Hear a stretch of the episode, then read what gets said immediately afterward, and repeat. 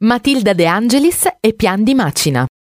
È il nuovo volto del cinema italiano che a 25 anni calca già i tappeti rossi dello Star System e chatta ogni giorno con Nicole Kidman. Matilda ha le sue origini nella provincia bolognese. Pianoro, paese di 17.000 anime che col suo Monte delle Formiche domina le vallate dello Zena e del Savena. Anzi, nella frazione Pian di Macina, per la precisione. Lì dove vive la mamma, che però, nonostante tutto il clamore mediatico, non cede alle interviste. La De Angelis frequenta il liceo scientifico Enrico Fermi, diplomandosi nel luglio 2014.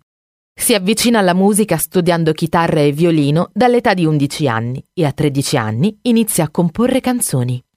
Dopo il debutto con Stefano Accorsi in Veloce come il vento, Matilda ha visto esplodere la sua popolarità grazie alla serie HBO The Undoing e al successo di Netflix L'Isola delle Rose, per cui si è aggiudicata il Davide di Donatello come miglior attrice non protagonista. Un film che racconta tra l'altro la storia dell'ingegnere bolognese Giorgio Costa e della sua utopica nazione al largo della costa romagnola e che ha visto Bologna con primaria di molte scene. Da novembre 2020 è impegnata nelle riprese del film adattato dal romanzo di Ernest Hemingway, Di là dal fiume e tra gli alberi, diretto da Paola Ortiz, con protagonista Liv Schreiber.